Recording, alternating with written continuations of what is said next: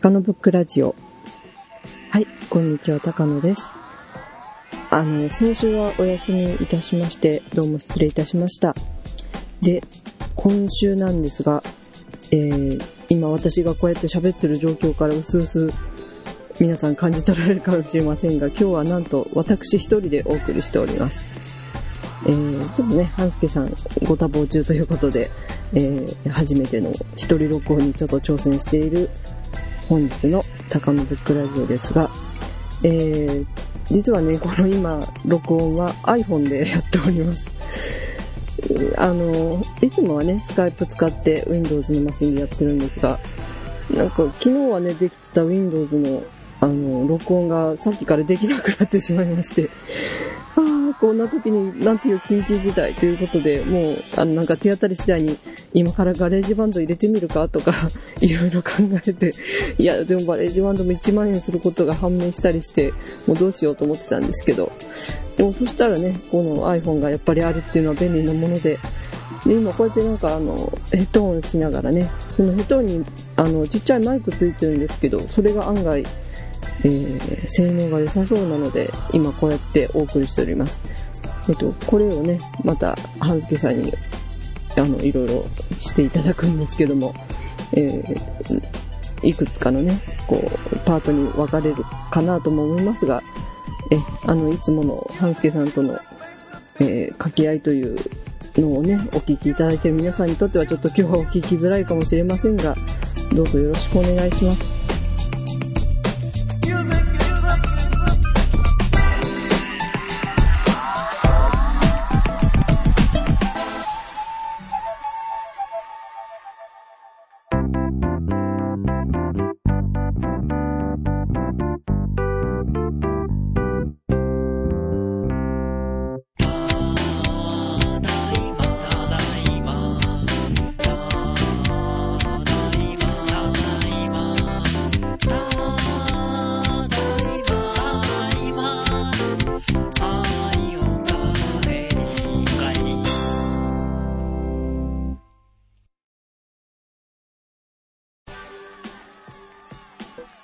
はい。で、まずね、最初に、あの、皆さん年賀状が届きましたでしょうか？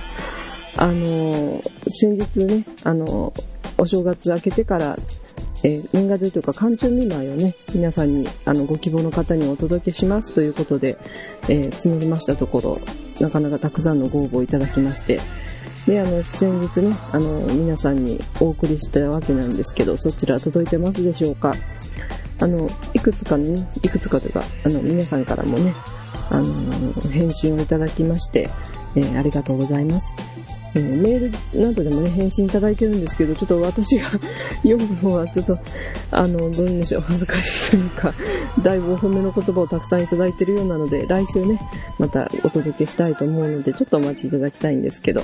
えー、で、あの、その、今年のね、年賀状の絵柄についてもまた、えー、一回回を設けましてお届けしたいと思います。こういう風にできましたよっていう過程をね、ご紹介できればと思います。え、そしてですね、あのー、前回、前々回ですね、あの、グッチさんから、まあ、東京にお出かけになるということで、どこがいいでしょうかということで、あの、お問い合わせいただきまして、それについてね、いろいろ、まあ、新宿の駅弁大会ですとか、タバコと塩の博物館をご案内したわけなんですけど、なんとそのグッチさんね、その、とあの、東京の行きが、も結婚されたということで、結婚されたというかね、お仕事で行かれたということで、あの、ブログの方にもね、いろいろ感想など書いていただいてますが、まあ、そちらもね、あの、半助さんともお会いになったそうなので、あの、そちらも来週、また、あの、半助さんにじっくり伺いたいと思います。本当ね、楽しんでいただいているようなので、あの、皆さんも楽しみにしていただきたいと思います。はい。ではね、この後は、あの、最近の高野の近況についてお届けします。はい。えー、先ほど、あの、方は、なんか最近の高野の近況という、なんか、ダブルイメージな言葉を使ってしまいましたが、えー、まあ最近の高野というか、こっちは寒いですね、本当にね。ええー、昨日な、昨日はね、実は京都に行ってたんですけど、その朝は一生懸命5時起きしまして。えー、それで7時ぐらいの電車に乗って行ったんですけど、その時点でもう雪がちらちら舞っておりまして、まあ、これは、帰り帰れるだろうかと思いながら というような感じでしたので、今日はね、また、えー、これが一日中ちらちら雪が舞ってるという状況でしたね。えー、本当寒さが本当すごいというか、もうお正月から全然雪が消えておりませんで、え今も山のような雪がね、道の、特に歩道にね、置いてあるんで、私などはもう車道を歩いてるような状況なんですけど、もう、昨日帰り際、帰るのが、帰った頃にね、夜8時か9時ぐらいだったですかね、マイナス2度とかね、あのー、なってましてね、あの、今日なんかは近くの街なんかはマイナス8度とかね、そういうような寒さなんですよね。で、まあ私、昼、バイト出て昼帰るときはね、あのー、歩いて家まで一目散に戻りましてご飯食べてるわけなんですけど、その行き帰りだけでもなんかね、息苦しいような感じなんですよね、寒さでね。なんか、しんとドキドキしちゃちゃってやばいなっていう、そんなような寒さが続いてますね。こっち来て最初の年にね、あの、すごい大雪が降ったんですよね。もう一時、一、え？一晩で50、5、60センチぐらい降ったっていう時もあったんですけど、なんかその時よりね、ほんと今年は寒さが格別というか、それね、ほんと驚いております。えー、もう、皆さんのところ、まあ、私の住んでるところよりね、もっと寒いところでお聞きの方もいらっしゃるかと思いますけど、この寒さまだまだ続くようですので、ね、皆さん本当体調気をつけてください。はい。まあ、そうですね。あとは最近としてはですね、まあ、はがき、年賀状の作成が終わりまして、まあ、次のポストカードを作ろうとやってみたりですね。いろいろしてるわけなんですが、えー、そんな中ね、まあ、さっきも言いましたけど、昨日は京都に行ってまいりました。え、京都でですね、あの、いつも高野ブックでご紹介しております山岡俊明さん。まあ、同級生のわけなんだ、同級生なんですけど、えー、山岡俊明さんのグチックスタディという展示がまた京都で、今今度はね、京都の街中で開催されてるということで、いざ見に行かんということでね、あのー、見に行きまして、で、まあ、その電車乗ってもね、あのー、もう参院選ずっと来まして、亀岡っていうね、前、その山岡、山岡さんが、あのー、展示をされたとこありますけど、そのあたり、もう、京都まで30、30分ぐらいのとこですかね。あのー、そこら辺まで雪があるという状態で、で、途中は本当あの、曇ってたり、曇ってたりじゃないね、あの、霧が立ち込めてたりとかして、また幻想的だったりしたんですけど、うん。で、置いてあった京都もね、なかなか足元から冷えてくるという感じで、えー、どうしようと思いながら京都駅を降り立ってすぐ私が向かったのは、やっぱり京都にできましたヨドバシカメラ。まず最初にそこに、まだ時間も早かったのでね、ギャラリー開く前だったので、まずそこから訪ねてみようということで、訪ねてみました。えー、まあ、京都駅のね、地下を通っていけば直通で行けるよということで、え、あの、まだ本当朝、開店したてぐらいに入ったんですけど、もうゆったり寝れるような人の運び具合というか それ、それもなかなか清々しいというか、え、いう感じを受けながらですね、あの、一応、もう全部のフロア見て、例のごとく全部のフロア見て回りまして、え、あの、意外とね、あの、写真用品が充実してるんで、ありがたい限りという。まあ、写真用品といってもね、今だとデジカメ、えー、プリンター周りとかそういうのになるんですけども、でも結構三脚やね、そういう用品も結構しっかり充実して並べてあったかなという感じがします。で、まあ私、この間プリンター買ったっていうのもあって、プリント用紙売り場などもじっくり見ておりましたら、あの、店員の方が話しかけてこられたりして、私ここの担当なんですとかいう、ね、男性の方が話しかけてこられて、え、で、あの、月光シリーズですとか、あの、そういった高級誌のね、紹介を一生懸命してくださいまして、なかなかね、こうやって話しかけて、向こうから話しかけてくるっていうのはね、カメラ売り場ではなかなか、カレマカメラ売り場以外ではなかなかないことなので、最初はビビったんですけど、やっぱその、なんかこう、一生懸命も説明してくれる彼のですね、あの、ひたむきさに心を打たれまして、まあいっぱい買って帰ってあげたらよかったんですけど、ちょっとね、いっぱいありすぎてどれかに絞れないまま、あのちょっともうギャラリーも開く時間になったので、まあヨドバシは一旦 後にしたわけなんですけど、え、で、今回ね、その、えー、グチック店ある、あったのは三条、三条通りの方だったので、えー、もうでもね、ギャラリーも11時くらいから開く、開くんですけど、もうその頃にすっかり私お腹空いておりまして、え、で、まずはですね、あの、前、京都行った時の、あの、番組でも紹介したかもしれないんですけど、ニュートロンという、えー、カフェとね、あの、ギャラリーと一緒になってるとこがありますけども、そのニュートロンで、まずご飯を食べつつ、で、そこの展示も見ようということで、え、あのー、まずそのニュートロンに行ってきました。はい、えー、三条通りにありますね。烏丸お池駅より徒歩2分、すごく近いんですけどね。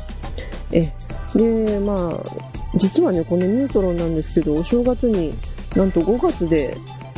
えー、閉店するという、なかなか、うん、本当びっくりなニュースが飛び込んできたんですけど、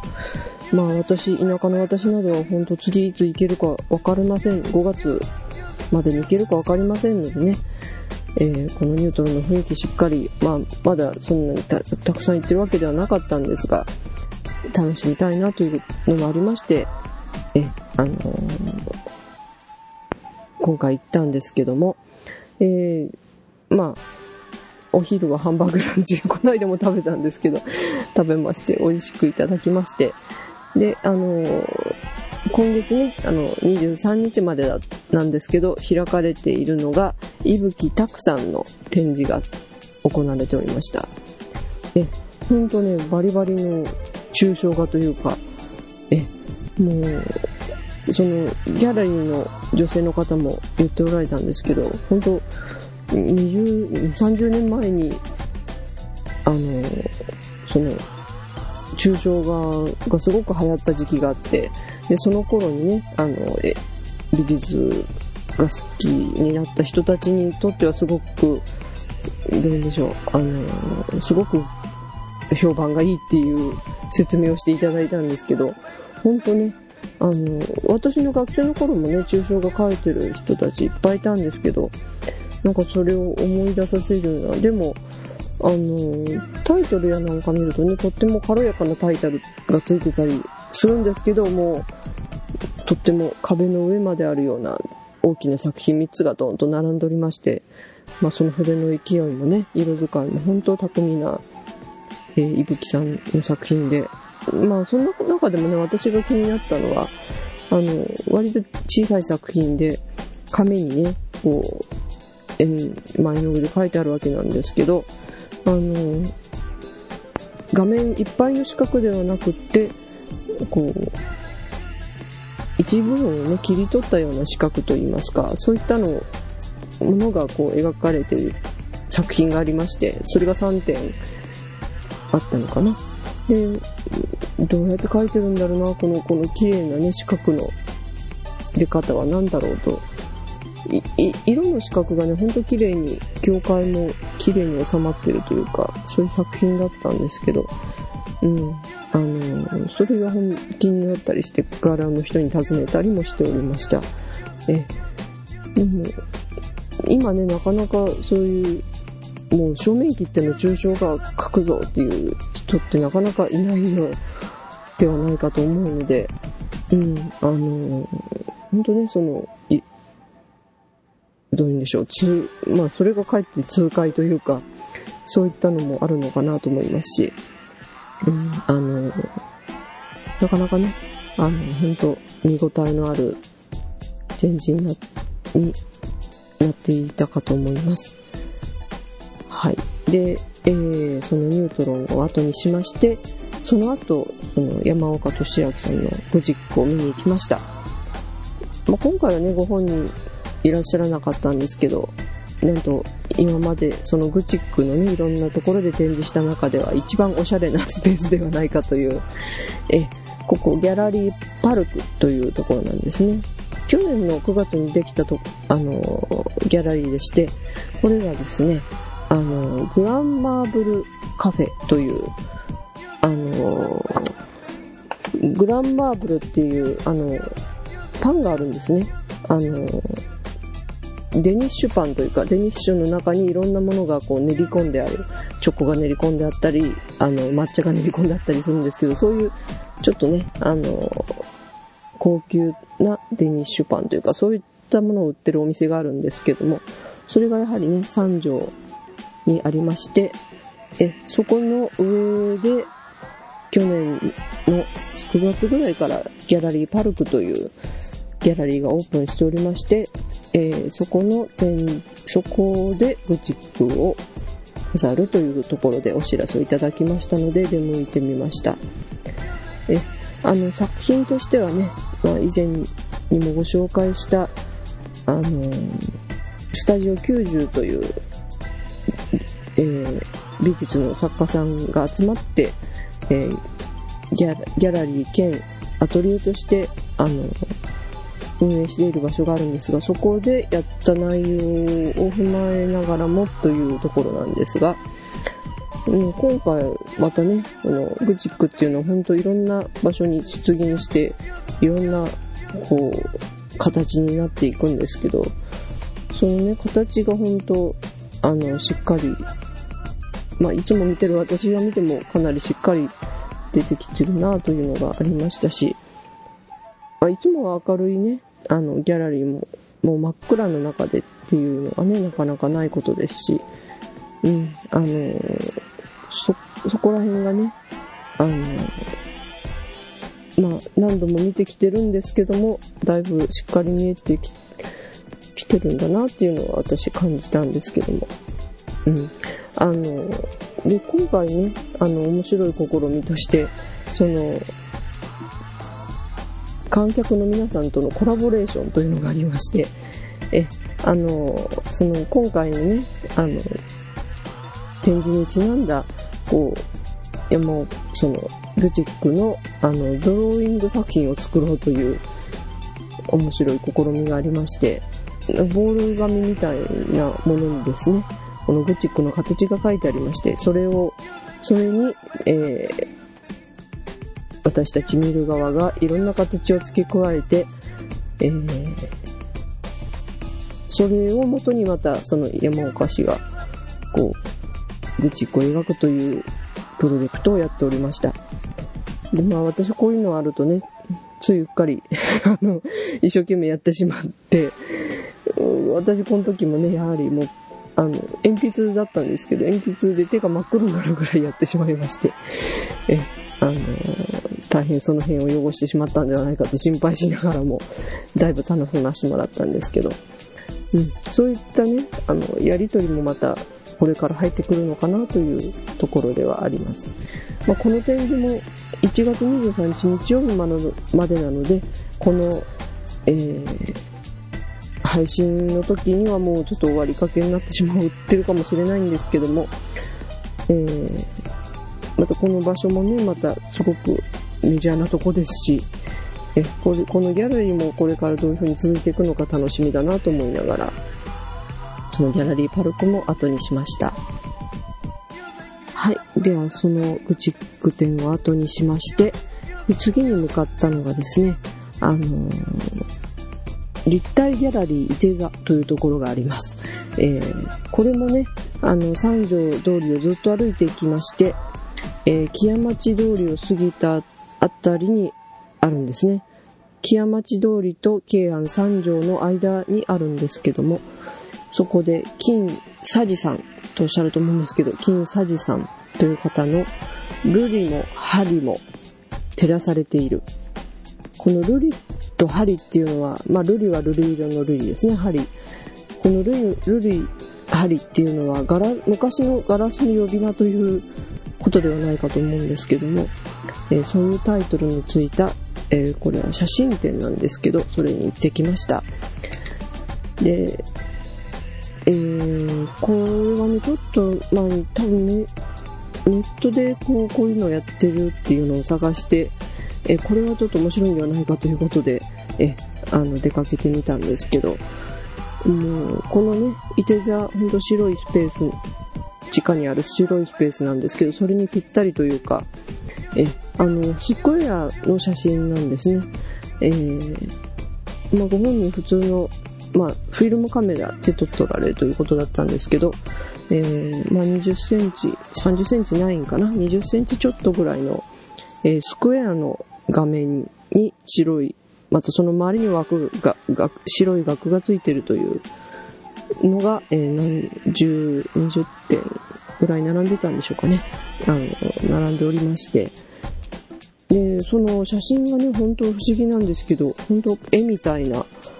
なんかマチエル、あの、画肌ですね。絵の肌、肌質というか、そういったも本当ね、絵画ではないかと思うような作品もあったりして、まあ、古典絵画ではないかしらとかね、いろんなそういうのもありますし、まあ、見て、まあ、写真かなというのもわかるのもあるんですけども、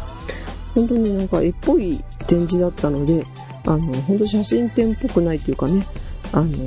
写真写真してないというか、そういうところがまず気に入ったっていうのはあって、で、まあ、映ってる内容はね、まあ、ご本人に後で話聞いた時には、まあ、いろいろ散歩して、本当偶然に出会ったものとかを撮ってるっていうことだったんですけど、まあ、山ですとか自然の中のものですとか、あとはなんか博物館、ちょっと、博物館はそのメジャーじゃないとこらしいんですけど、そういった中で見つけた面白いものとかですね、まあそういったものが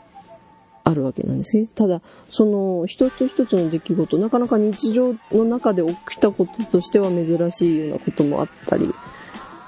うん、あとは光、本当に美しい光の移ろいだったり、山の風景だったりするんですけど、うん、その色合いもね、とても淡くて素敵な感じというか、うん、あの、そこがね、うん、そのま、まず絵画っぽいっていうのもあるし、うん、あのそういう、うん、明るい色彩とか、そういうのもとても綺麗な、えー、雰囲気の作品でした。えー、で、まあ、あの、一通り見せてもらって、ご本人もいらっしゃったので、いろいろお話しさせていただいて、まあ、さっきも言ってたようなね、あの、フィルムで撮ってますっていうこととか、いろいろ、うん、あの、教えていただいたりして、まあ私も好き放題言わせてもらったりして、え、あの、まあ特にね、博物館の中で撮ったような象徴的なものですとか、うん、まあそういったものも好きなんでしょうけど、それもね、意図してこれを撮ろうとして撮ったわけではなくて、本当出会いっていうところがね、またそういった出会いを求めて撮ってらっしゃるっていう姿勢がとても気になったというか、お話してて、なったなという感じがします。で、まあ、会場の、えー、端の方に、あの、今までの作品とか、あ、今回出てない作品か、あの、額に入れていない作品がありますので見てくださいということで、ファイルも見せてもらったんですけど、そのファイルにはね、一緒に詩、詩が、えー、添えてありまして、その詩もなかなか鋭いことを言ってる詩がね、とてもたくさんあって、えあの、写真もできてその詩を書けるっていう本当素晴らしいなと、え、あの、なかなかすごい方だなというのは思いました。え、とてもか可愛らしい女性の方で、え、あの、私のもう好き放題な感想にも本当心よく答えていただいて、え、この場を借りて、もしお聞きでしたらお礼申し上げたいと思うんですけども、え、あの、またぜひ次見てみたいなと思うところだったので、あの、名前もか住所も書いてきたりしてたんですけど、え、あの、うん、あの、このギャラリー自体ずっと前から私も学生の時も多分一回行ったことあるんですけど、うん、あの、週に一週ずつぐらいでね、あの、メジャーな方から、まあ、大学出たばかりの方とか、そういう方もいろいろやってるかと思いますので、京都お出かけの際はね、こういったところもぜひ見てみていただきたいんです。はい。まあ、その後はね、まあ、ちょっと私のものを作るものでいるのの、ちょっとリサーチというか、そういったのお店もいろいろ行ったりして、で、また結局、あの、その、帰る前に、また京都に友達カメラに 寄りまして、今度こそね、あの、その、さっきの、か、洋紙売り場の方に報いるべく、うん、と言って向かったのがアルバム売り場だったりしてたんですけど、でも、なかなかね、もう見てるとね、あれもやりたい、これもやりたいっていう風に思ってきちゃって、その場で買うもんがまとまんなくってね、結局今回何も買わずじまいだったんですけど、うん、でもやっぱり、こう、私が住んでるところには全然ないものがほんとたくさんあるし、うん、これもあれも持って帰りたいという思いは本当あったんですけど、え、で、あの、写真コーナーにね、写真、この間、あの、フォトスクランブルでも写真集特集写真雑誌特集もありまして、そういう雑誌コーナーもね、一つ備えてありまして、なかなか充実しておりましたね。え、えー、そう、その、アルバム売り場のね、と一緒、ところには、本当あの、どういうんでしょう、ブライダルで使うね、そういう写真用品なんかもたくさん置いてあったりして、それもすごい充実してましたね。うん、用品より全然多かったような気がするんですけどね。うん、あのなかなかまあ、大阪の夜橋に比べるとやっぱりちょっと小さめなんですけど、あの、本当並べてあるものは厳選されているんではないかなという、そこがね、またいいとこなんじゃないかなと思うとこでした。で、まあその日はね、もう日帰りでしたんで、走行してるうちに帰りの電車の時間になったりして、まあ帰りもね、あのー、こんなことに雪に見舞われることもなくなんとか帰ってこれたんですけど、うん、やっぱりちょっと都会出るの日帰り大変だなと思いつつもね、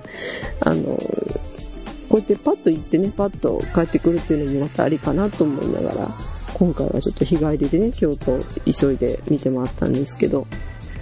なかなかね、あのーこの年明けね、あの、注目展覧会が結構関西ではありまして、まあ、その先頭に立ってるのがやはり、兵庫県立、え、あ、兵庫県立美術館の、え森村康正さんの展示ではないかと思うんですけども、え、あの、そちらもね、3月まで開催されておりますので、またね、ブログにちょっと貼っときますので、そちらも見ていただきたいと思います。前に、去年東京でね、開催された展示が巡回してきてるわけなんですけど、え、もうなかなか、これだけの規模で見れるのはないかと思います。あ、ないってことはないか。どんどん見られるかと思いますけども、え、あのこちらも注目なんでまたご紹介し、詳しくしたいと思います。えーと、今日はですね、本当短めになるかと思うんですけど、えあの、一人喋りちょっと挑戦してみました。あの、まあ、私もこう、口下手で言いとどまったりするとこもあって、お聞き苦しい点があったかと思いますが、え、あの、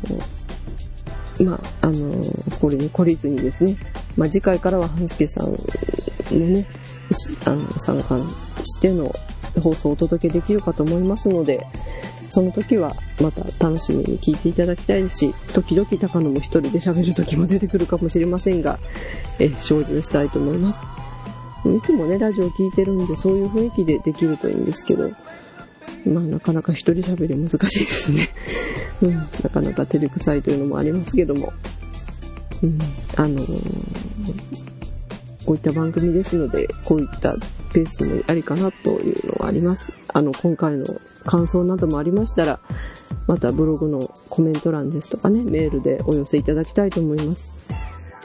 はい。ではね、今日、今回の高野ブックはここまでにしたいと思います。はい、お届けしましたのは、えー、寒さに震えております。でも食べ過ぎです。高野でした。ではまた来週。